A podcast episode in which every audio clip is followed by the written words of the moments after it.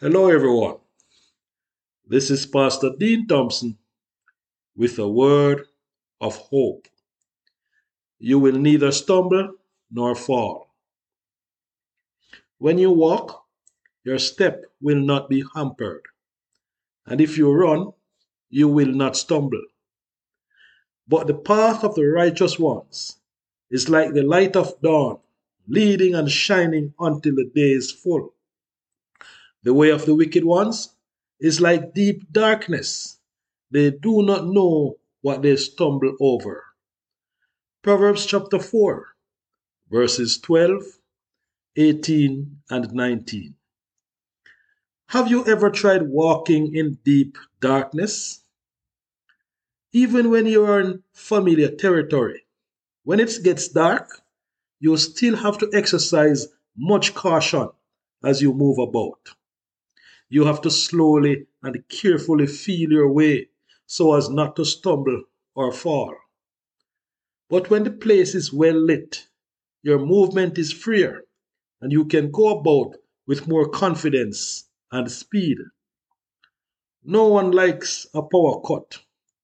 Even when, in certain contexts, we may not desire to have much light, we usually don't want total darkness. It gives an uncomfortable feeling not being able to see anything at all. Some persons who are visually impaired have learned to master the art of operating in darkness.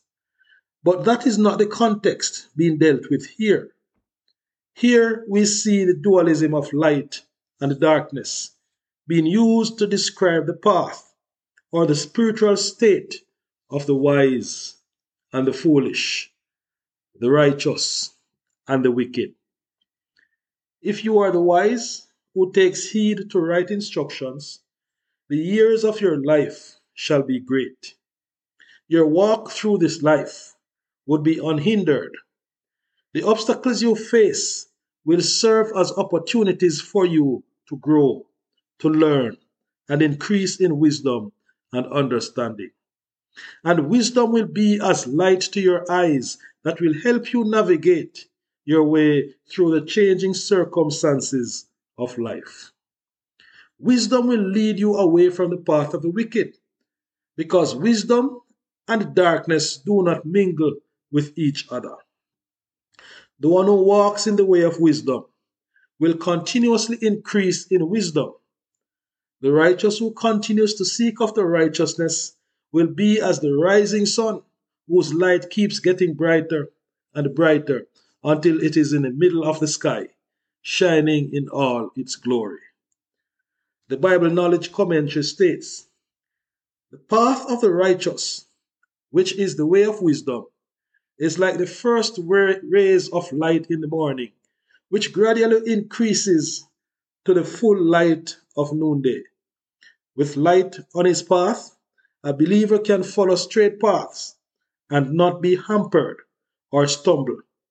By contrast, the way or path of the wicked is characterized by deep darkness, intense blackness in the middle of the night, which causes him to stumble. The one who trusts in God and abide in his way does not stumble and will not be shaken. Psalm 16, verse 8 says, I have set the Lord always before me. Because he is at my right hand, I shall not be moved. The way of wisdom is the way of happiness and peace. It is the way of good success, and it brings great reward. The Holman's concise Bible commentaries notes on Proverbs 4 is worthy of consideration. It states, This chapter has all the urgency of a father's appeal to his son. The plea is that the boy learn right from wrong and stay in the right path for all his life. Wisdom is supreme. Therefore, get wisdom. Though it cost all you have, get understanding. It is as though father and son were in the marketplace, and the father was urging the son to the son to spend his money on wisdom rather than on anything else. The price is the son's whole life. What will you give for wisdom? What will you give for Jesus? What will you give for salvation? God wants all of you. God wants you to give you.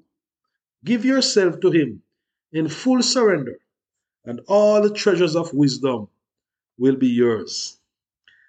The images used to describe the importance of wisdom in this chapter are noteworthy.